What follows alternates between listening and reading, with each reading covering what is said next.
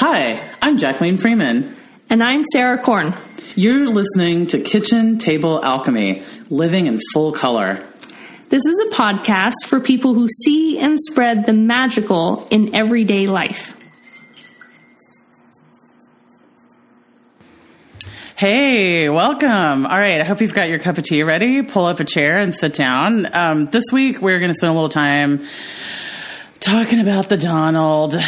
we thought we would just like get the crap on the table from the beginning and then we'll just kind of peel it back. Um, peeling a layer may make us cry. Peeling back those onion layers may make us cry a little bit. But um, we're going to talk about the Donald. We start with that. And then um, we're going to talk about the video that I posted in the Kitchen Table Alchemy Facebook group um, of the Aussie sergeant, soldier. Anyway, we know he's armed forces. Um, pretty powerful stuff. And um, uh, which is about just kind of dealing with our emotions. And then, um, yeah, then we'll be talking about some more stuff about how to deal with our emotions and Trump and our dark side. And I feel I feel the need to point out there because I just watched that video by the Aussie serviceman that the whole uh, dealing with your emotion things is not this is not just an episode for the ladies. This is yeah, absolutely. for the men out there too. Absolutely. Yeah. yeah. No, totally. And I and I think that's why when I posted it, it was like this is for this is for everyone and the person I got it from had said the same. So um but anyway, but, okay, yeah, so could Donald, totally like start on that already. So the Donald, I know because I'd much rather talk about that than talk about Donald, honestly. but you know, we got to talk about the big Nazi elephant in the middle of the right, room. exactly. And it's like, as you said that, I'm like, where do we even begin? I have to say, like the Saturday Night Live. Uh, so we were in San Francisco last weekend, and it was like this horrible storm. Right, like that's all the news was was trees down and houses on fire. Oh my! And um, so it was this horrible storm, and we were stuck inside, and so uh, so we watched Saturday Night Live, and I don't usually catch it, right? Um, it was really funny, and they said so many things so plainly um, that it really just made me kind of sigh relief a little bit because I think the thing that makes him so scary is us not talking about it. Right. Right? Because either we want to say he's a joke or we want to not look at how terrifying it is that he's rising to power, or we don't want to be terrified and feed that fear monster or whatever, right? It makes it really right. difficult to talk about. And a lot of, so a lot of people saw the like fake campaign ad. If you haven't seen it, you have to check out the SNL, um, Donald Trump campaign ad. Oh my gosh, it's so funny. And I won't spoil it for you, but it's just hilarious. Um, and it starts out with like the media is saying a lot of negative things about Donald Trump. So you hear these people saying the stuff, you know, the positive, quote unquote positive stuff he says, and then they have their nice little SNL twist in there. Um, and then another one that was really good was they had an interview with Mitt Romney on the news section, um, mm. like a Mitt Romney spoof, right? Obviously not oh. the real Mitt Romney, but um, so Mitt, Mitt Romney was saying, like, we don't make homophobic, racist, sexist slurs in the Republican Party. We imply them. I was on the floor. I mean, it was just so funny, right? Like, that's not what we do here. No, we like have dog whistle talk so that you know we know what we mean, but you can't pin us down in the media. Do what I'm saying? So, right? Yeah. Um, so I think that's the thing that really has to when we talk about. Um, Donald Trump, I think it's really dangerous to dismiss him as a joke. Mm-hmm. Um, from the yeah. things that I learned talking to people, because I had been like obsessed with the Holocaust since I heard about it when I was like, I don't know, eight or nine years old. I heard about the Holocaust and I like was obsessed about it. Like, how do you do this? And I read everything I could. And and then I lived in the Netherlands for 10 years, which, like, the only country that turned in more Jews to the Germans, were, to the Nazis, were the Germans themselves. Right? right. So, so the Anne Frank story was not a, a Dutch exception. That was the Dutch norm. Mm. Right. So, so I was in a really good place to try to figure out how did this happen. Right. Um, and in the conversations that I had with people, there, a lot of the intellectuals thought Hitler was a joke Mm, like right. this this guy is so ridiculous. Nobody's going to follow him.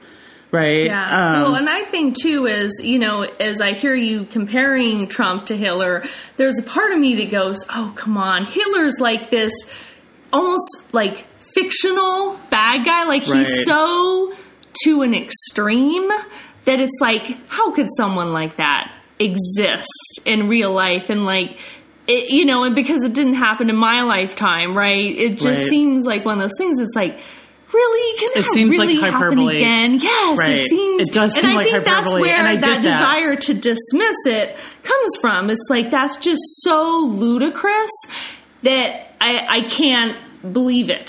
You Right. know, but then. But then that's the danger Right. of not taking it seriously. Exactly. And that's, I feel like we've gotten to the place where we have to say out loud and make that comparison. And I don't think it's a hyperbole, right? Like, Mm-hmm. Hitler actually wasn't that extreme when he was campaigning.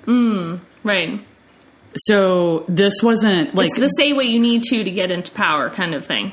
I, don't- I don't know. I think it's, um, because that's what people, that's one of the ways that people dismiss what's happening.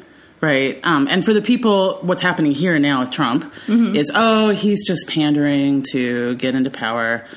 But the fact of the matter is, there are kids that are beating other children up at school because of the things they've heard from Trump. Right. So it's already happening. He's already having his effect. Do you know what I'm saying? He's Right. already motivating a, a, a, a base on this level for these reasons, and um, and I don't really know that he's just saying this to play, and suddenly when he gets in power, he's going to be this calm, rational president. He's not a calm, rational boss. Well, I mean, no, I would think not- if anything, then then he'd really let then he's going to turn it up. I mean, Right, come on, yeah. like let's get real, right? So and and face how face what that means, Mm-hmm. right? I think this is this, and and I saw this um, in gender and women's studies, right? The thing that is the the most obnoxious, the most oppressive, the most glaring. Right is the thing that no one looks at and talks about, and they spend all their time on trivialities, right? Because we feel powerless against the thing that's really Mm. Big. Yeah. And this show is all about helping us tap into our power and recognize our power and then do something with it, right? So Right. so I feel like we we really have to face this full on and if he is saying like Hitler didn't start out with this stuff. He dog whistled, all right, Mm-hmm. which is what the Republican Party has been doing for a very long time. Um, The implying it, not coming right exactly. out and saying it. So there was Right. some dog whistling going on, but he, um, when he came, and he was an elected official as well, right? So when he came into power, he first worked to get like a chicken in every pot and a VW in every driveway, basically, right? So he did some work for the did? people. Okay. Yes, he did some work. To, I mean, Germany was in a bad place, right? They've Mm-hmm. really been devastated. So, um, so he worked to to raise people up a little bit, and it wasn't until he'd already gained favor in that way that he really started pulling this rhetoric out, Mm-hmm. right? So, so for Trump to be talking this way before he's even gotten in office is um, re- we're looking at someone that has the potential to be worse than Hitler. So we think like, oh well, he was as bad as it gets, right? But he was actually pretty incremental. And and if we look at Trump's managing style, and it's not hard at all to find people that have written essays on what it's like to work for this guy, Mm-hmm. right? His managing style is not a empower my people, get to know Right. them, put the right people in the right places. It's No. like do what I want you to, or you're out of here. Right. And when you're talking about that's we can have a discussion, I suppose, about what that looks like in a corporate environment. That's clearly like old school BS and it's on its way out and millennials aren't putting up with it for sure, right? Um, but but when you're talking about that kind of approach to managing people as the leader of a country, um, that's a very different. Dis- and there is, to me, there is no gray. Well, we can have a discussion about how effective that is. Like, no, that's just flat out like tyranny and oppression. There's just Yeah. no ifs, ands, or buts about it. Do you know what I mean? And something that I wonder, as you know, as we're talking about this, is that so is you know, part of me goes, well, you know, we have our, um, you know, the three parts of our our government um, that are meant to act as checks and balances, right? So you know, Congress can impeach the president, and the president approves the, you know, uh, or nominates the judicial, the Supreme Court candidates, and but that has to get approved by uh, the legislature. So there's all these checks and balances that were put in place intentionally to stop one person from getting too much power and, you know, taking the whole country Right. and so i'm wondering so part of me and again i'm not maybe this is the one that like kind of w- wants to go oh it'll be fine so part of me is thinking well you know can he really take over the whole country is is you know with that the the limited power of the presidency, you know, how much damage can he really do? Or is the real problem here not the authority granted by the office, but the fact that he can influence people to think and act and feel in a certain way? I think it's a little bit of both and, you know, because we're already seeing the impact of his words. Right. We're already seeing the impact of his word, and he clearly does not care. Um, and the, Which, interestingly, is I think where his appeal comes from. for Is, the yeah, you know, people like this guy until he's pointed at them. doesn't answer to anyone. Right, exactly. Yeah, that's until he's pointed at them. I mean, that's the thing. Like, you know, you either believe in a democratic system, whether that's a democratic republic or a democratic socialism or a democratic right. You either believe in a democratic system that has checks and balances where people can't just do whatever they want, right? Um, or you believe in totalitarianism, and um, like it, it just doesn't. Like, if you want leaders that can just do whatever they want, then you know, like go to one of the places where we've installed a puppet dictator and then you can see what that feels like. I mean, you know, that just doesn't like, and it's, it really is a sort of, and so this is the thing that we'll be digging into later in the show too. Like, where is that coming from? Like, and what does that really Well- mean, right? Like, what does it really mean to have someone that honestly, um, that that does not care about checks What and balances and doesn't thinks. and then I think too with the checks and balances, um, and you know, multinational corporations were definitely around when we founded this country. They founded this country in a lot of ways, right? The Dutch East Indies Company was really involved in the slave trade, and right, like so, it was multinational corporations that brought a lot of the slaves over here and set up the venture capitalism to to get things going. So, so it's not that that wasn't on the table when the founding documents for the states was set up, um, but I it doesn't seem like it had quite the same power that it does now. Do you know what I mean? what doesn't.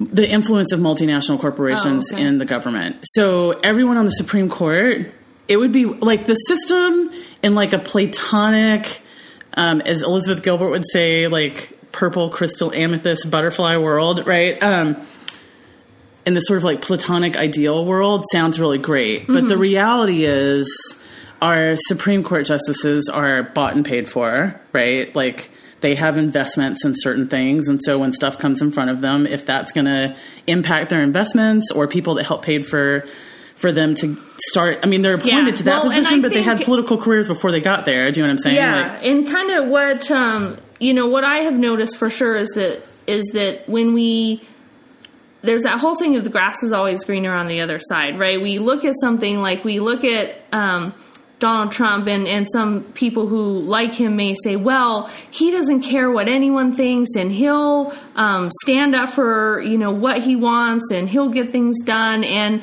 and they see like the upside of here's someone who will speak up and isn't afraid to push things through, and and and be really aggressive, and so you know when you only see the positive side of it, it's like, oh yeah, wonderful.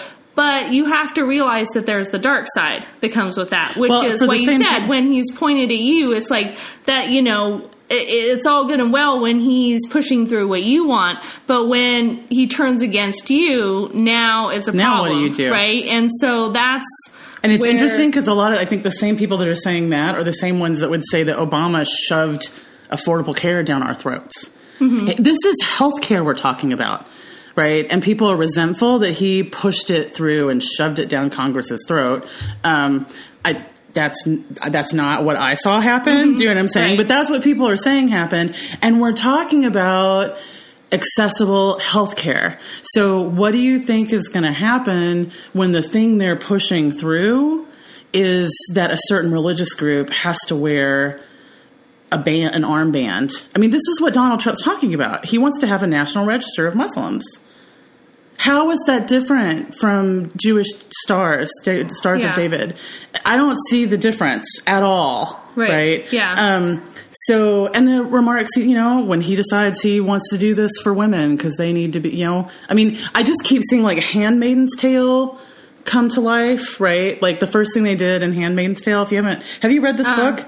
Oh, it's so good. It's from Margaret Atwood, and it paints this like this world of um, basically like an American Taliban world, right? Where the Okay. rights of women have been completely erased, and women are now sorted into classes based on their um, their uh, reproductive status Oh, okay. and but then like really really rich women who can't have children um, have these handmaidens that come and like have sex with their husbands to bear their children right? But there's like three people in the room when it happens and it's just so eh, you know? I mean it's just really Oh terrifying and it's it it it is these shades of these really extreme interpretations of you know like you take any religion to its extreme orthodoxy and it's going to pretty much look like this right? So it's not confined to one religion or another but um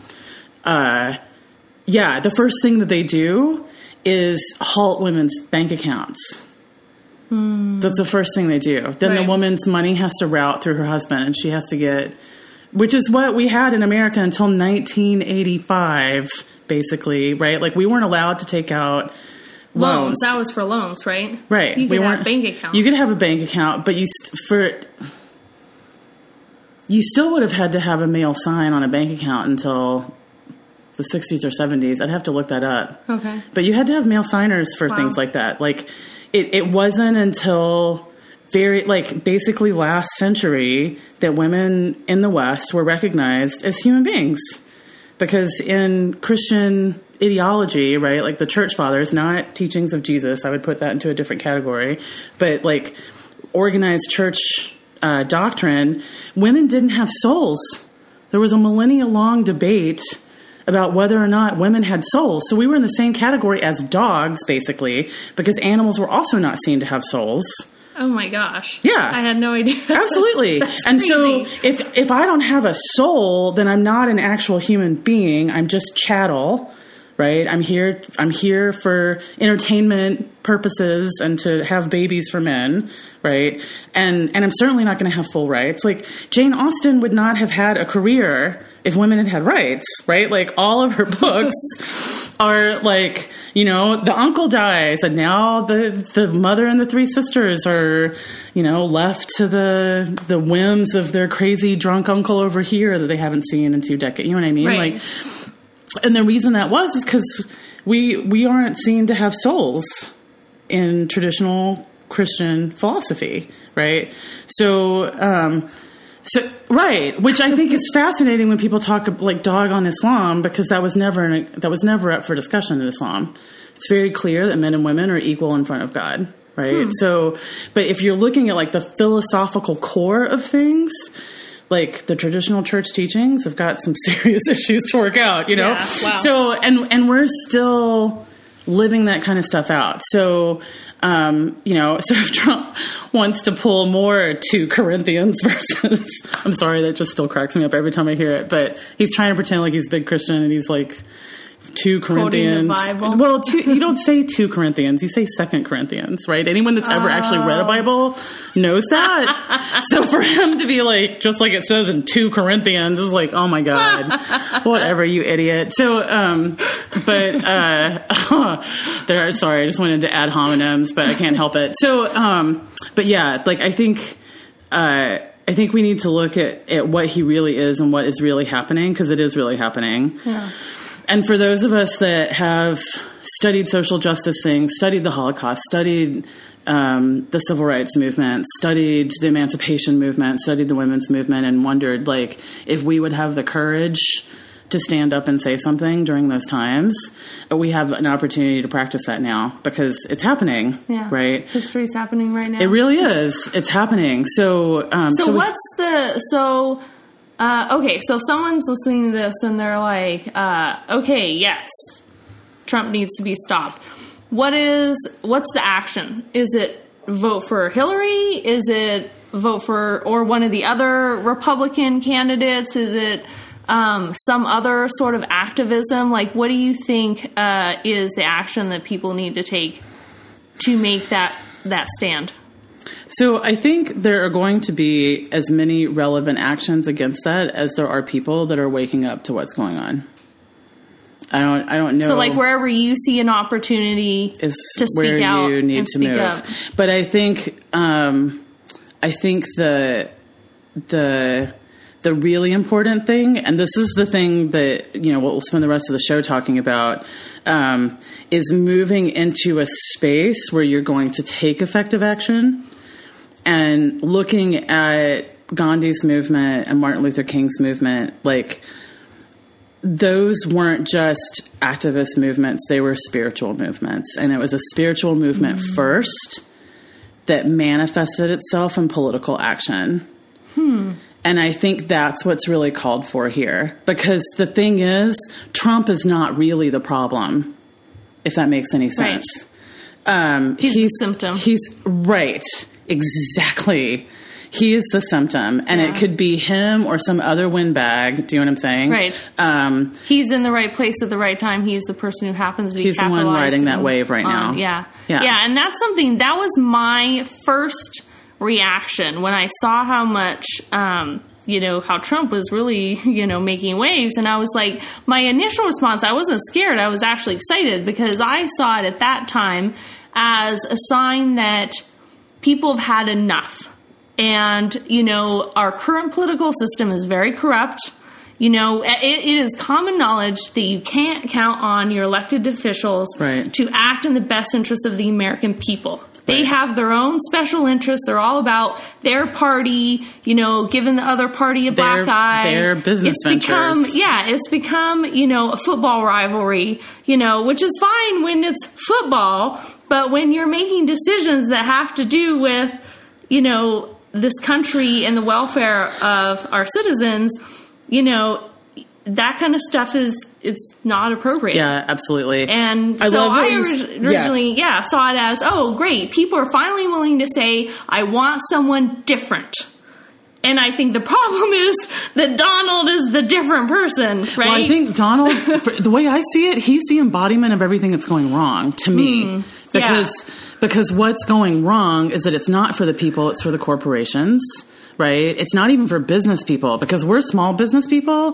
but and I think the government is not looking out for support us, him- right? I think the people who support him think it, he's for that. I, I get that. I get that. But he is clearly out for his own interest. Yeah. And um and he is going to close any remaining gaps between the government and corporate interest.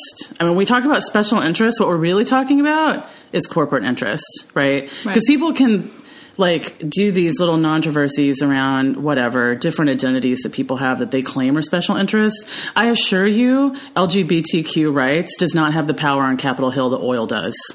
right. Because Right. there's no money behind it.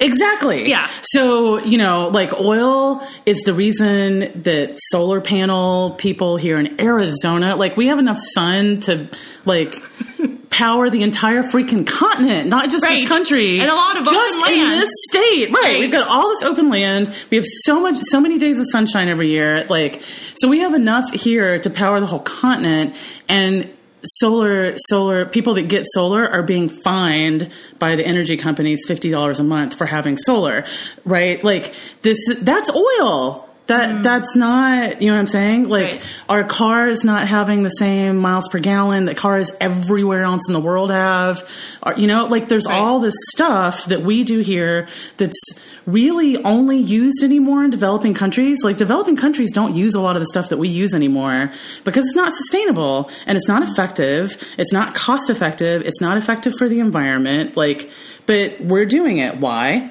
Oil. Right? So um and those that's a business interest. Right. so when people are saying special interest i think a lot of like conservative folks think it's women's rights or LGBTQ or abortion or whatever, right? But like that's that doesn't have power in Capitol Hill. What has power in Capitol Hill is is is business venture. And if Donald Trump isn't the embodiment of business ventures, I, I don't know what is, Yeah. right? And so He's the poster child. he really is. So he, he'll like he'll totally close that gap. That's what I see happening. So he, has, I, so I don't even know that he's a Washington outsider because I have no idea how many people he's already got in his pocket. That's a good point. Uh, just because he hasn't been a front face of Washington, Right. doesn't mean that he's not a Washington insider. Do you know what I'm saying? Yeah. So he can be putting on this image, and he's great at showmanship, right? Yes, he is. Of hey, yeah, I'm for the people, and I'm going to stand up for you, and all this. And meanwhile, you know, he's got these things going on behind the scenes. no, totally. Yeah, So and which is totally something he would do. I mean, it's in alignment with how Yeah, I- operates. I, would not be surprised. I don't know him personally, but I would not be surprised. so, like, yeah, but like, a, you know, this is he's he's a symptom. He's not the actual problem, and the fact that he's been buoyed to the to the top of the race, um, that's the problem. And why that's happening, right, is going to be much more powerful for us to look at and think about. Like, okay, if we're seeing this now, rather than seeing it as a political thing, which means there's right and wrong actions and effective and not, you know what I mean? Um, that if we're seeing it as a spiritual movement and that there are, like, what is he feeding on? Right? What is his campaign whipping up? What is Right. it? So it's feeding on the fear. It's feeding on fear and hatred of others with a capital O, right? Like, what else would you say his campaign is feeding on? Um, I I think it's all it's feeding on discontent and um, it, and I think definitely feeding on that idea that someone else you need someone else to save you Yeah, right you need Yeah. you need someone and, and that's you know and every politician plays that card not just trump. I mean they've been doing it forever. Um, Right. you're the little guy and i'm the big powerful person who's going to stand up for you and save you and make your life a wonderful paradise the american dream blah blah blah.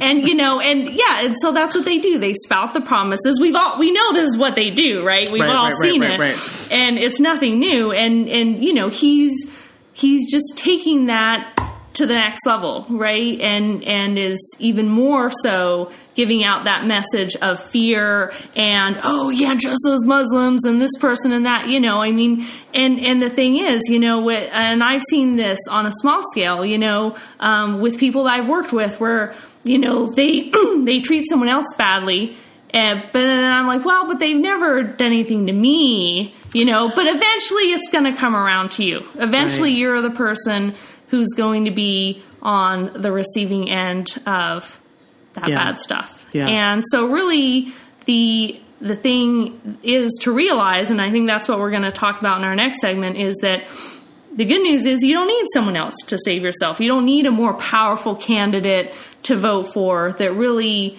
uh, the answer lies in each person. yeah.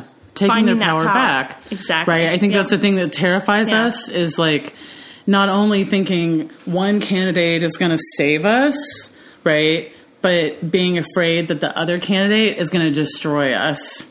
And in both Hmm. situations, we are giving our power away to to other people. So I think Yeah. the first step is recognizing that And and, taking back- our power back. Yeah, take back your power. Absolutely.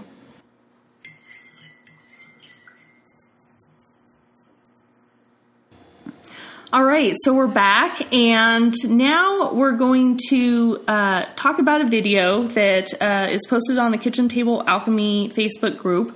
And it may seem at first like we're totally changing gears here, but I think we're going to find that this ties back into what we were talking about earlier with Trump and uh, taking back our power. Yeah, absolutely. So, like, yeah, because it's like, okay, how does an Aussie soldier talking about like emotions um, tie back to this? But um, one of one of our sort of founding uh, ideas between the two of us and for this show is that whatever's happening on the inside is echoing out on the outside, right? So so looking at what's happening with Trump, then that is that's echoing something that we're contributing to. There's enough people contributing to that for it to have magnified and then lifted someone like Trump to the top. Um, with people like Cruz as a close second. So there you go. Um, but uh, like, um, but if we look at one of the things that really stood out for me for this video. Um, that hit me right in the feels um, was uh, when he said he was saying, you know, men are confused men are confused um, because they don't know how to approach things they can't fix. Right. And if they don't know how to fix it, then they just shut down, right? So, um, and he's talking about how there, and apparently Australia is having the same issues with soldier suicide that we are, um, to judge from what he talked about in the beginning of the video. And, you know, these guys that come back from the war and they don't know how to deal with regular life. They don't know how to be a father to their kids. They don't know how to be a husband, a loving husband.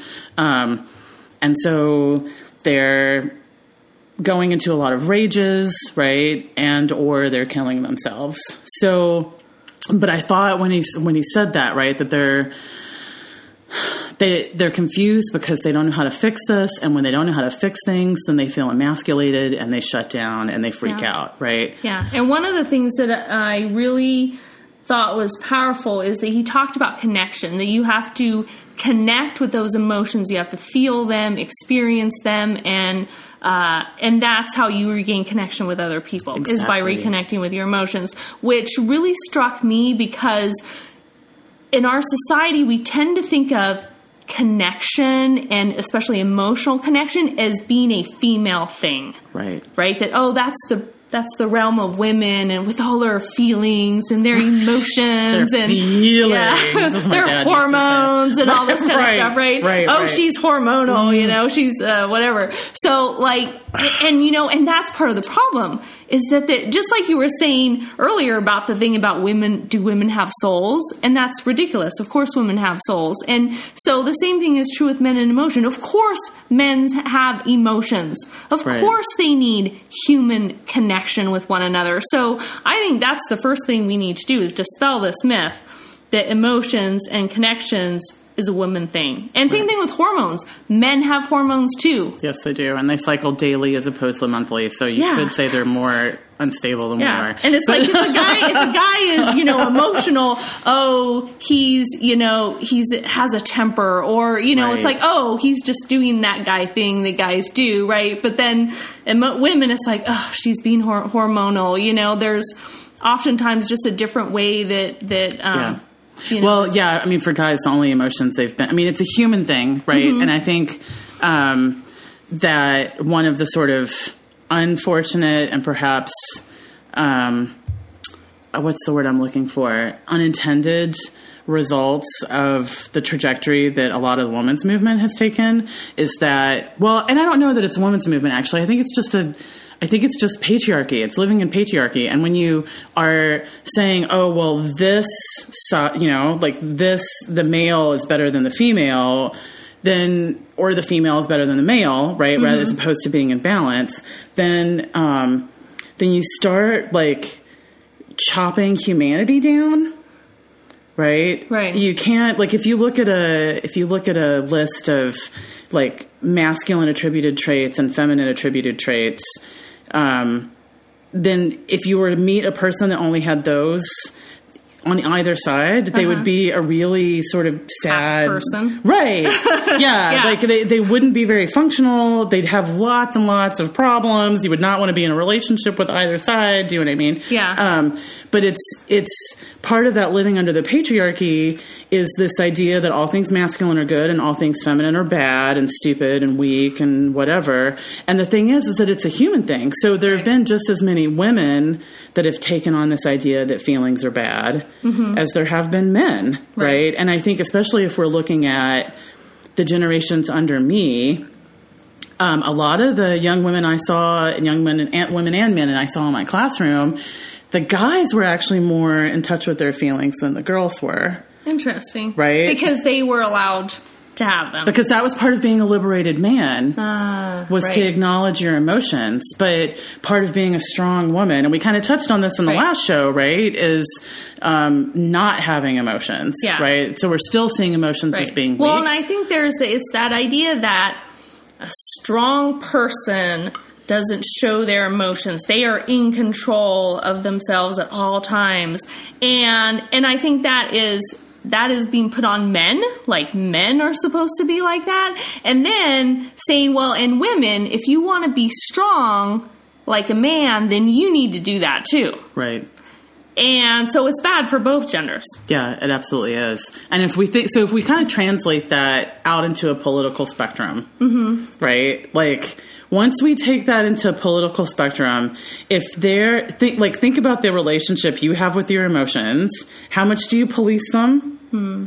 How are are- judging them Right? How much do you judge them? Push them down. How how often are you throwing them in the cell without a trial, never to come out again? like ooh, that's a bad emotion shove that away right too. Yeah, totally like how how many of us have our own guantanamo bays with like emotions that have been put there on vague suspicions and never taken a trial and never set a date because we're so terrified of what would happen if if my grief got out of the cage for a minute, right? Right. Like when it gets taken outside, it's got a bag over its head and its arms are tied behind its back. Do you know what I mean? Like how how many of us are running a Guantanamo in the Right, back for your spaces of our emotions, for your heart? icky emotions.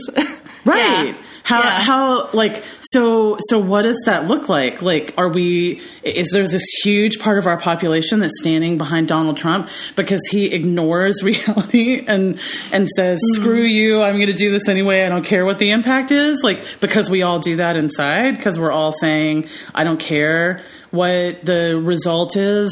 I am not going to allow my like need for validation or whatever to to be present in my life at all. So i will just ban it and i will learn about it so that i can ban it more. Do you know what i mean? Yeah. like Yeah. so um I, I recently um, had uh, I, I've been working on for myself uh, not judging my emotions, you know, allowing myself to feel them and, and accepting them sort of neutrally, like, oh, this is how I'm feeling about this right now right. And and accepting that it's a present moment thing and not and, and acknowledging that okay this is how i feel right now.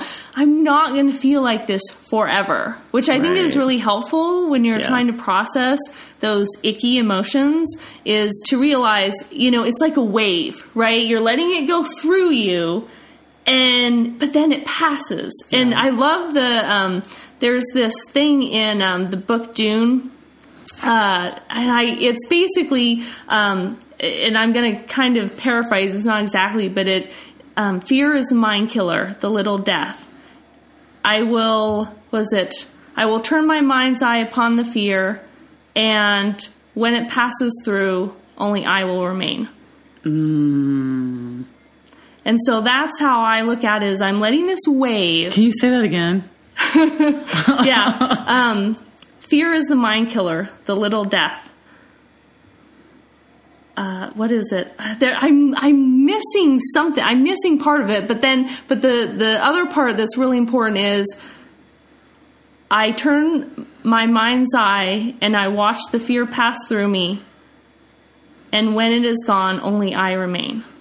nice And so that's the thing I think that for me is the, there's two parts of it. There's the emotions feel bad, right? It feels icky, right? Like I don't want Right, to feel it's that like way. I like feeling and happy and upbeat, and I'm like that character in the movie Inside Out, Right, Right? You yeah. know, I'm like I'm happy. Let's be happy all the time, right? So there's that thing of I don't want to feel those yucky emotions, and then there's the other thing of the fear that if I allow myself to feel that, it's going to carry me away, right? The wave, the tidal wave is just going to devastate me, and then I'll be this depressed person who has to take, you know, drugs to like manage their, To get out of you bed in know, right? Exactly. Yeah. So, so what I found though is that that doesn't happen. Right. You know, that when I allow myself to feel those emotions, yeah, it does feel bad at the time.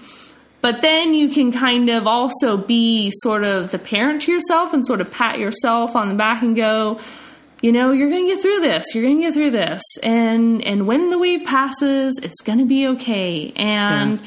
um you know, and yeah, sometimes it takes a little while for it to wear off, you know, for me to get back in a more pleasant emotional state. Um but but it releases Yeah. all of that. So you're not carrying around the burden of that, you know, that Guantanamo Bay of Right. of all these things that you shoved down. Yeah. And and now we're you're not looking at like it, a but sack it's- of bricks. Totally. Yeah. And it, we're not looking at it, but it's still costing us. I read an article the other day, um, and I can't remember the figures now, but they blew my mind. Like millions of dollars every year for every Guantanamo Bay prisoner that's there. oh, really? The cost? Yeah. Wow.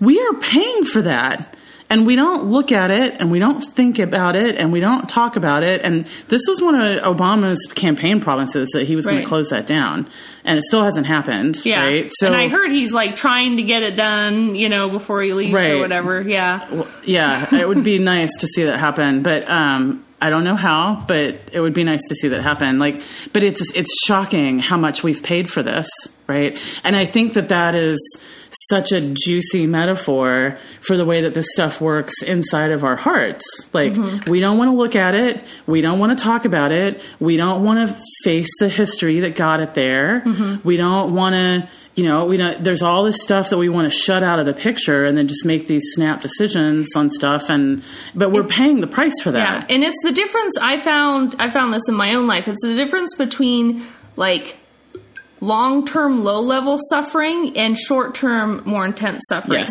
Right? Because if you're in a bad situation whether it's a job you hate, a bad marriage or other type of relationship, whatever it is in your life it it's causing you suffering, but it's not so intense that you have to get out right now. Right. So you're sort of putting up with it and it's and it's dragging out.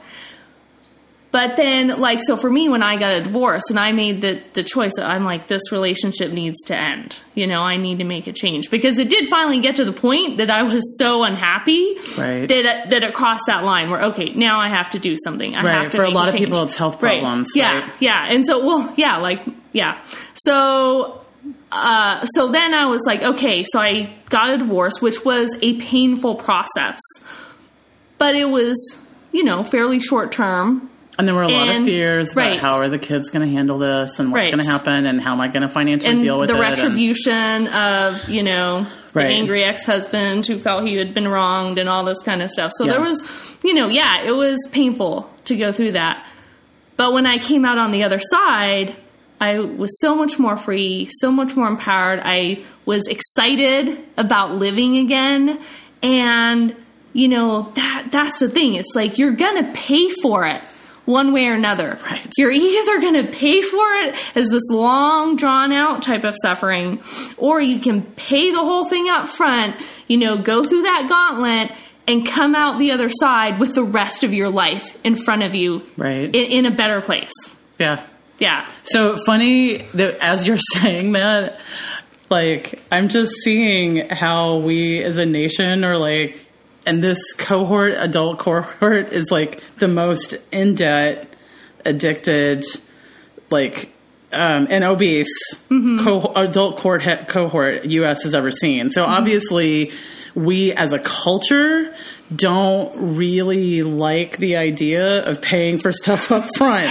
Right. Like we would rather pay 19.99% interest, you know, like daily compounding or whatever than to pay for it up front. So, um, so it's interesting to think like, th- so the, here's all these different places in our lives where we can start paying attention to why we do those things, what we tell ourselves to get us in that space, Yeah. why we continue to put up with and it. And I like, think you know those things that you talked about, being in debt, you know, not eating healthy or whatever. Um, I think those things often come out of not addressing whatever Absolutely. suffering is in your life. Like I recently had, um, I've gained some weight recently, and so I, it was to the point where I started to outgrow my clothes, Right. and I'm like, I don't want to go buy a whole new wardrobe in a bigger ya. size. Yeah.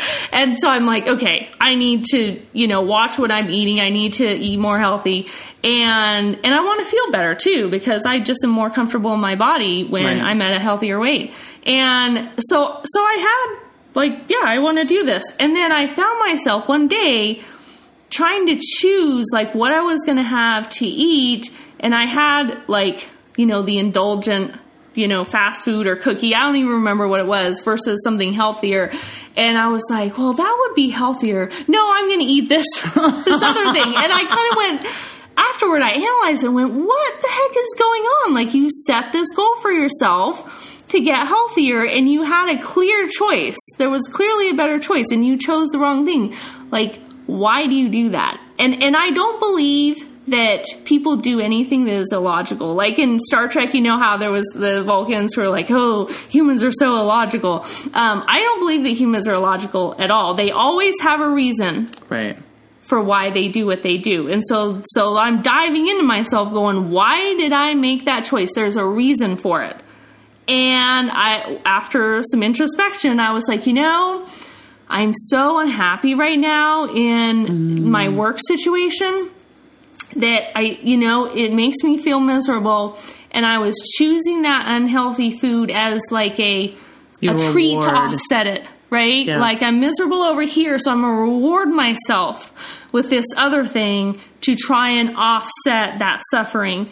And so that's where I think a lot of people overspend, you know, they impulse buy or they buy things they can't afford, they eat things that are unhealthy, you know, because they're trying to offset some sort of suffering in their life. Yeah. Because And I think it's this wanting to wanting to fix that stuff, right? Like back to what the guy had said about the video. I think that if we don't know how to fix it, then there's this sort of freak out, right? We want to fix stuff. Right. And I think and be in control. and be in control. And and and that's the ego. Like the ego wants to be in control right? And wanting to fix things is like wanting that level of certainty. Right. right? We want the certainty. We we want to be in control. I mean fix you know? So um it makes us feel safe. And i think that's where that is where what you're talking about earlier about these great movements start as a spiritual movement and then become an activist movement um, that's why. It's because so each of us as individuals only have so much that we can control. We can really only control our own our own selves what we say Right. what we think what we do what we feel to a certain extent right? We really the only thing in the whole universe that you have control over is you and same for everybody else. We can influence other people. We can persuade we can threaten we can do other things to try and get you know uh, the illusion of control but but really it's not control it's influencing.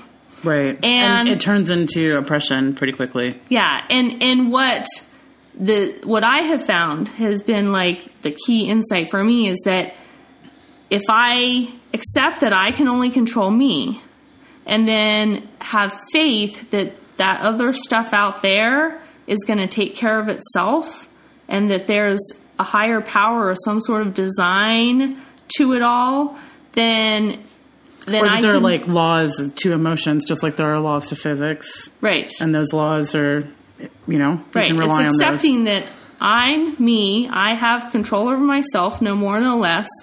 And everything else out there is going to work itself out. And I can choose how I react to everything that's coming from out there.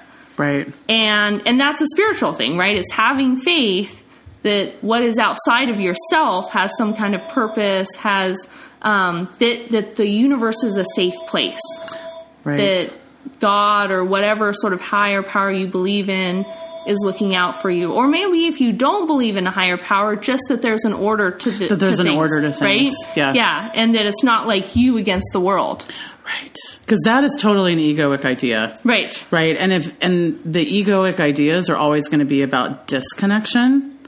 Right. And and whereas And I've got to be in control. it's right, if you're disconnected, then if you're disconnected, then it's you against the world. You're all alone. No one's going to help you, right? Like all of those things just send you further and further away from connection and belonging and love, which is what we're all like wired to, right? We're all yearning for that. And everything we're doing is trying to get that in some way. Um, whereas, if you're talking about the things of unification of spirit of whatever your terminology is for that right? And mm-hmm. whether you rely in a certain tradition to bring you there or whether you have you trust in physics do you know what i'm saying? Like mm-hmm. but it is this element of having faith that this that this works the way it's supposed to. Right. and that if you're doing your job right? Which is looking after yourself. Right, which is getting to know, right, being connected with yourself, and right, like Right. if you're if you're taking care of that, then the rest of it eventually falls into place, right? That it works, Yeah. it all comes out in the wash, kind of thing. Um, oh, I totally lost where I was going to go with that. Was so busy focused on like the phone ringing and staying on track that, that I ended up falling off track anyway. But Yeah. Oh. And and I think at the core of that is this idea that you can be comfortable with not knowing the answer to everything. That you can Yes. accept your feelings, you can accept the way things are and and say I don't know how this is all going to work out. I don't know for sure what's going to happen, but I trust that whatever it is, I will be able to handle it. Right. And there there was a, a quote that I got from you, and you probably remember who it's from. That and that was in re- in regards to relationships. It said, "I I trust myself enough to handle whatever mm. you do." Do you remember that quote? There's so I know one of the things that gets me. It's a quote about that. I don't know if it's the same one you're thinking of, but it makes me so happy. And it's like the bird does not trust in the branch; it trusts in its wings. right. Yes. Right. So that was really powerful for me because I, you know, uh, in working through a lot of like wounded child and learning how to reparent that child and and being really in the thick of those issues. I kept flipping out because I was scared the branch was going to break, right? and so the first time I heard that quote that the bird doesn't trust in the branch, it trusts in its wings, it was this huge paradigm shift for me, Yeah. right? To realize that okay, so I so I don't have to work all the time making certain that I'm in control That you're on a of safe branch. everything around me Yeah. and that I've refortified that branch 700 times and then gotten more reinforcement and then pushed people off the branch because I don't want the branch to break. Like, you know what I'm Right. saying? Like Yeah. all this stuff I had done to my, and then cry because nobody's on the branch with me. Like, you know what I mean? Oh, I'm on this branch all by myself. Oh, you're going to break it. Be careful, you know? Yeah, So, ugh, you know, but it's, it's interesting because when we think too about like taking full personal responsibility and working from that space, that means we also have to allow other people to have full personal responsibility and work it out in their own space. Right. And right now I'm blanking on who talks about this, but um, I'm pretty sure we talked about it in Calvin Terrell's uh, Race to Equity workshop as well, or he would know who it was anyway. But it was talking about respecting yes and no. Um, and I've done a lot of work with yes and no, right? Getting clear with our own yes and no, getting clear with yes and no in the body. So, Yeah. um, and when we're respecting other, when we give ourselves full permission to move on our yes or move on our no, right? Um, there's a lot of stuff we have to get out of the way for that because we Yeah. we pull ourselves back from yeses all the time and we push ourselves forward through nos all the Yeah, time. Yeah, and I took your workshop on that, and it was really, um, it was really great because it, it, I have gotten a lot better at trusting my instincts yeah.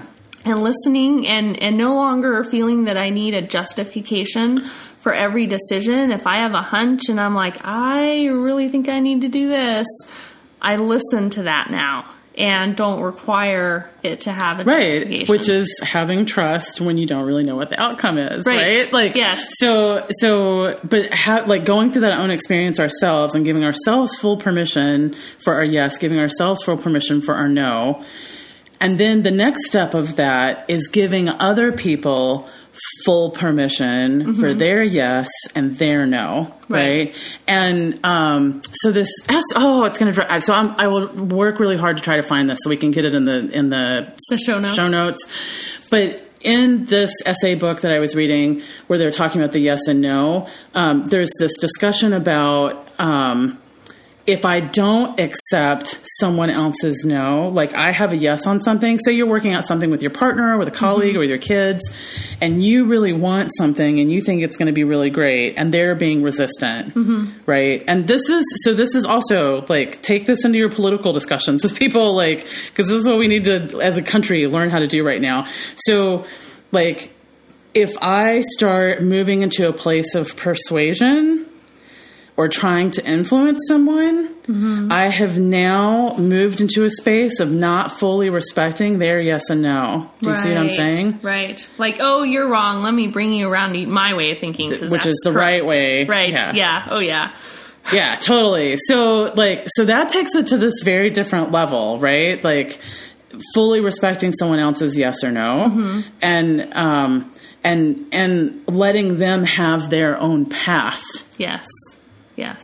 right? We we feel like oh That's well so important, and it and it really that um it really influences whether or not people feel that you respect them. Because I was in a relationship where the other person did not have that attitude of he was right and he was going to bring me around to his way of thinking, and and it just I was like, you don't respect me, you know. And and if I would say that, you're not respecting, be like, I do too, I respect you, you know.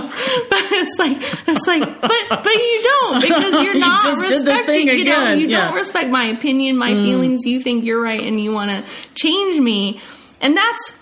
It, but I've been on the other side of it too, where I'm sure that I'm right about something, and I just feel I need to help them see the light. You know, so you know, it can, you can be both the victim and the perpetrator So of that easy, if you're not absolutely. careful. Um, yeah. So, and especially when it's your kids. Oh, because yeah. they're young and you're the adult and they're the little kid. And so there's this assumption that you know better than them and that, you know, mother's always right. Right, you know, right, that right. kind of thing. And so that's something that I've been working on myself with is you know is being respecting my own kids and their feelings and their opinions. And you know if they express something that I disagree with you know then I might be like well let's let's talk about that. You know let's talk that through. If I think there's some aspect of the subject that they're not thinking about you know then I can certainly point that out. But I'm not I don't want to tell them how to think either, Right. you know, Right. or what to feel. And I had actually, I had just the other day. Um, so uh, my younger son Darren is. Um, he can get very emotional, especially when he feels that he's been wronged, right? When he's the injured party. And of course, you know, we can say to him, no, Darren, look, this is what happened. But, but when he gets like in that really heightened emotional state, there's no point talking any kind of logic to him because the wall is up, right? He is convinced that you know he was wronged and everybody's just being terrible to him and um it, you know and then of course it just evolves because then i'm trying to i'm like listen to me respect what i'm Right, saying and he doesn't right. and he acts out and then it just gets into that you're grounded you're losing your Before you guide." know it, you're the Right, riot police. right exactly Yeah. and it's like i was like god how do we get here and over something little Right, you know yeah, and, totally. it, and it's like um so afterwards you know after we kind of calmed down and whatever i said darren i'm like it's okay for you to feel whatever you're feeling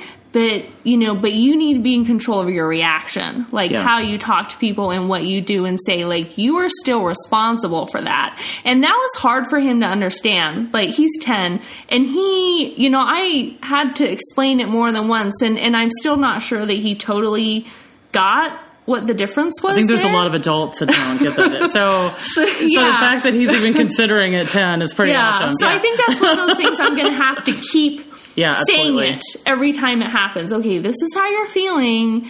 And so what I said is I'm like, when you're feeling that way, just give yourself a timeout. Say, I'm going to my room. And of course, and he, and then he's like, I did do that, mom. And I'm like, Oh, he did. He tried to go, and, I'm you like, wouldn't let and I'm him like, go? get back here, get back here and clean up this mess you made. You know, don't you walk away from me, mister. You know, and so looking back on it, I'm like, oh yeah, yeah, that's right. Because I was in an emotional place at that point too, right? So yeah, uh, so it's not, you know, this whole dealing with your emotions and feeling what you feel. It's easy to talk about, and it takes practice. Yeah, it absolutely to does. actually do. So, Yeah, like when you're saying, like, I'm just going to have to keep telling him, you know, you can feel whatever you feel, but you're responsible for your reaction. I was like, uh, yeah, I have to say that to my, myself, like, at Yeah. least weekly. Like, it used to be multiple times a day. Right. Um, and I've, because it's so easy to tell someone else that. Oh, yeah. right? Well, and I'm in a- but then I'm do it to yourself, right? I'm, I'm like, I've, I've worked myself into this privileged position where I have a lot of control over who I interact with, right? So Mm. the only reason I don't have to tell myself that on an hourly basis is because I you don't have to put up with. I don't have to put up with people that make me feel like that very often, right, right? exactly. Like I worked really hard to get myself into this space, but I am in a space of like delightful privilege that Yeah. that's where I am. Do you know what I mean? But yeah, Yeah. know that uh, uh, I am I am not responsible for the feeling. The feeling says nothing about me. The feeling is just part of being human. I am responsible for how I talk to people when I feel this way, how I behave when I feel this way. You know, decisions that I make when I Mm-hmm. Right. feel this way. Um, so, like you said, like that pulling back and just letting it move through, um, so you're not doing it, makes a big part. And I think just that recognizing that there's nothing there that needs to be fixed, right? right. I don't. I don't need to fix my grief. So, so the new moon uh, was on Tuesday, and my teacher, um, Bree Saussy, sends out questions for us to, con- to for us to consider with every moon phase and. The question for this new moon was what is ready to be healed once and for all, right? So if you go and do some research on um, what the astrologers are saying about this new moon and, you know, the glorious, like, um, mythological stuff that's feeding into what's, you know, Okay. all the stuff going on in the skies right now um, that I won't go into, but um, but they're all talking about like this is this new moon is really about healing, right? There's a lot of healing going on here. Chiron, I think, is passing And through. did you say it passed it or it's so it's out? Tuesday. It was Tuesday. Okay. but we're in that energy that- for like three days. Yeah, sounds eighth? right. Eighth, eighth- Tuesday, eighth. the eighth of March. So Okay. you have like three days, right? That you're in that sort of moon energy. So, so you can kind of like last day. uh, Thursday. Wednesday. No, well, Wednesday, tomorrow, today, tomorrow. So, like, you're riding that wave, Okay. right, for three days before, three days after. Wow. And um, so I was, I was, you know, meditating on that Tuesday Mm-hmm. night before bed, and was just like, then this little part of me came up and was like, you know what? You spent a whole lot of time walking around inside looking for what needs to be healed, and it's just this really nice way to say you're looking for what's wrong that you can fix. Right. Um, and why don't you try looking for what works well instead? Maybe that's the thing that needs to be healed. Is my ideal that, uh, or my idea of you have so much to be fixed. Right, that I- still broken. You still got to do still all need all, do all this healing, right? I say healing instead of broken, but but you know, Oh, right, like yeah. where is it? Like, is that really saying the same thing? And Mm-hmm. and when I'm focusing on that, then am I focusing on what's going right there and what isn't broken and what doesn't need to be healed, right? Mm-hmm. Um, and looking at the spaces where maybe I was having very emotional reactions to something. Mm-hmm. Um, and I don't know if we talked about this in the last one or not, but um, and I pathologized that myself for that, and my my the people around me pathologized me for my emotional reaction to something, but um, but then finding out that maybe that emotional reaction was actually the most normal and actually indicative of health Right. right? So um, I think it was in the Brene Brown. It was. It was. So Brene Brown has this Living Brave semester this semester, um, and I've been. I'm really behind since we went on holiday, but um, but I've been participating in that. And so she was talking about when people are like the difference between humiliation and embarrassment, right? Okay. Um, humiliation is shame based Okay. and embarrassment or is not if i'm thinking of it the right way um, so she was talking about One's public and the other one is internal, right? Well, she was saying that the only difference, she said physiologically, the same things happen. The face flushes, the heart rate goes up, right? There's going to be like a pulling in and this kind of stuff. But the only difference that you're going to see is the self talk. And the person that is um, humiliated believes what the person is saying to them. Okay. They internalize it. And the person who is embarrassed does not believe what the person is telling them and thinks that it's unfair that they're being talked to like that. And the natural, healthy reaction to that is to get angry. So she was saying that, oh. like, you, in the moment, on the outside, you can't see the difference between the two. Right. Right. It's because the physiological reactions are going to be the same. The only difference is the, is internal. It's the self talk, and then after what happens will tell you whether someone or tell Okay. yourself whether you were in, in humiliation or shame and and the natural reaction is to get angry actually Right. because you recognize you did not deserve that If you're embarrassed. right Right. you did not deserve that treatment and so you'll you'll tend to get angry about it Right. and so when i and i i spent like well i still have to like go to people to get the anger drained out of my like jaw connection right? Because i'm carrying all this anger because i had these people that were trying to eliminate me right? They didn't just like and i took that on and tried to eliminate my emotions and my intuition right? Like so that's Right. how i continued that legacy. But um but I had people that were trying to shut me down and squash me and eliminate me, and um, and I think this really fits into those that like looking again at Donald Trump, right? This Right. is somebody that wants to eliminate slaves of people, and there are those of us that are scared that we're going to be on his list. And um, but there were these uh, these ways I tried to eliminate myself. I was surrounded by these people that wanted to shut me down. They didn't they didn't want me there really. They didn't want what I had to say. They didn't want what I was bringing to the table. And when they would shut me down, I would get really angry. And they pathologized that. Like, like right, because the implication is that you shouldn't ever get angry. Right. Like, see, a- this is just proof of why you need to be treated in this bad way because you can't control yourself. Look Yeah. at you. Yeah, but if someone mistreats you, anger is a very, very healthy, reaction. Right. Yeah, totally. So um so it was so it was fascinating, right? So like I had this grieving that came up um when I was doing that exercise and the Brene Brown stuff and was just like, "Oh my god, all this stuff that that I was pathologized for and continued to pathologize myself for, right? Like I I kind of took up these religious interpretations of spiritual things to kind of push myself down further, mm. right? Like, oh, well, if you were really a good person, then you wouldn't have gotten angry and mm. you would, you know, just recognize that when people are s- sleeping, then that's the way they behave. And you know what I mean? Like all this kind of stuff to, Try to be okay with something that is not okay. yeah. Yeah.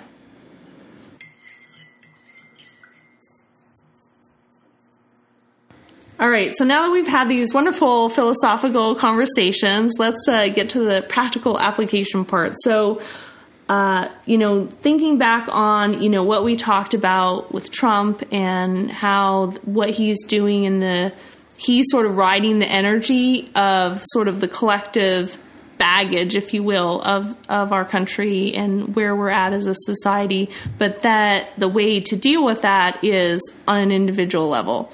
So, talk to us about what people can do um, if they want to make a shift. Yeah, I think like really keeping in mind that um, if we approach this as this being a time for a spiritual movement that will find its way to political action or social action, um, that's the place we want to start. Now, right? what about the people who um, are not spiritually inclined? So when I say spiritual, so that's really good. Like when I say spiritual, I mean big questions, right? Like who am I? Why am I here? What's my you know what's my reason for getting up this morning or or or living my life? Right? What's the point? So to me, spirituality is about big questions and about a relationship to a deeper me. Right. So So, it doesn't um, have to necessarily involve to be- believing in a higher power. right. It doesn't have to be theistic. Okay. um, but it is about big questions, right? Okay. So, um, so if we're seeing that so it really is taking it on a very deep personal level as opposed to prescribed social or political action. And so I think one of the things we could do is like for if, if Trump is really scaring the crap out of you, right? then um, you know, recognizing that pulling out of like your point of looking for someone to save us, right? Mm-hmm. And recognizing that looking for someone to save us and thinking someone can destroy us means in both cases that we're giving our power away. And so, as a place to take our power back, um, look at his campaign and what is really upsetting you or disturbing you or scaring you the most, right? Like, make a list it's because he's doing this. It's because it's right. Like dig a little deeper, right? Mm-hmm. Like get past the surface of what's going on. Well, he he's whipping up this fear. He's whipping up this this racism. He's whipping up this like whatever it is. Like dig under that and then flip that inward to see where you're contributing that, right? So um, contributing we, doesn't necessarily mean that you're voicing those same opinions. When you say contributing, what do you mean by right. that? It could be. I mean, right. Uh, polite white supremacy is a thing, right? And so, like, um, and a lot of us that would not consider ourselves to be white supremacist or would even identify as being progressive and left are contributing to that in a lot of different ways, right? So How it so? can be well, God, we could do a whole podcast on that. But so so finding some research about that, right, could be a great way to start. Like, okay, well, what does that even mean? What are some mm-hmm. examples of it?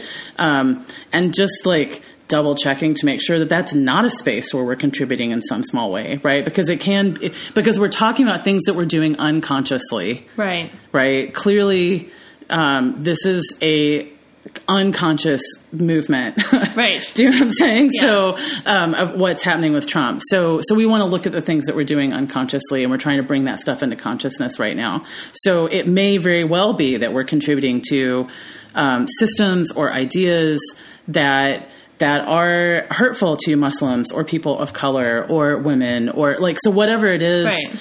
um, that he's doing that gets you particularly upset, then chances are there's some way that you're contributing to that. That's what I'm saying. or why you're sort you of contributing to or going along with like the old world order, right? Yeah. With yeah. Okay. So where are those ways that you could expand that a little bit? And then if you've checked through that, then looking to see how is your relationship with yourself and your emotions reflecting that, right? So um, we the the the the, the prospect of the dic- the inevitably dictatorial reign that Donald Trump would would have is is echoed in this Guantanamo Bay that we all have with particular emotions that we've shoved down in a way um, with parts of ourselves that we've shoved down in a way, right? So, like, if we see, um, oh, Donald Trump is, you know, he's um, uh, trying to villainize, you know, Muslims or any group, and then looking at ourselves and say, where am I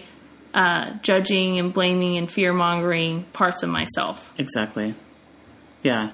So if we're um, if we're focusing on that, then that's going to shift that energy and um, and also checking the and again always keeping in mind that idea that I'm going to move to Canada if he gets elected, right? Like that kind of idea. I'm going to run away from the problem. So Yeah. where are you running away from your problems in your life? Right. Like that's still giving him a lot of power that I don't think he necessarily um, deserves. Yeah. Right. Certainly hasn't earned. So, so I think like just sitting down and making a list of the things that are really disturbing you in that and, um, and then I think along the way, like talking about it, Yeah. we, we have, we do have to talk about it, but and the then catching yourself too in that sort of internal self talk where you're doing that, where you're expressing fear or you're, um, you know, judging yourself or your emotions. and- Right. And, just catch, I found that for me, that's the thing is you just have to catch yourself doing it over and over. And the more times you catch yourself doing it, then it gets to the point where you catch yourself before you do it. And so then you're actually able to stop yourself from doing it. yeah. But it's, for me anyway, it was something that happened over a period of time. It wasn't just like, oh, I just got this bit of enlightenment, and now. Now I'm I'm a better person. You know, for me there's always Right. been this process of getting better at catching myself in negative self-talk. It usually at first it's after the fact and then later it's catching it before it actually happens. Yeah. Yeah. And then, like, how are we going to deal with that? So, like, the second segment, we talked about this video that's on the, the Facebook page for Kitchen Table Alchemy. Um, find us and join us so you can join into the conversation. But, um, you know, when he's talking about f- fixing our emotions, right? Um, what's the appeal of Trump to a lot of people is that he's saying I'm going to fix this and it's going to be really simple, right? Yeah. So so and we're like, of course it's not simple. It's really complicated. Well, we can say that when we're looking at these really complex, you know, political, sociological histories Right. that have led to where We're we trying are. to like fix social security or something. right, like but but then are, do we have that attitude that it's just really easy and I should be able to turn this thing right around when it comes to my own emotional awareness and health? yeah. right? Yeah. So so maybe that's the space where I'm feeding him. Right. Do you know what I'm saying? Yeah. Like um and and and really looking to see like okay, so if if the thing that upsets me is his his idea that these are going to be really quick fixes and you can just slam this stuff down and be done with it, um it- am I am I doing that about the things Right. I want to shift in my life? Am I and doing having that about- unrealistic expectations of Yeah. yourself. Yeah.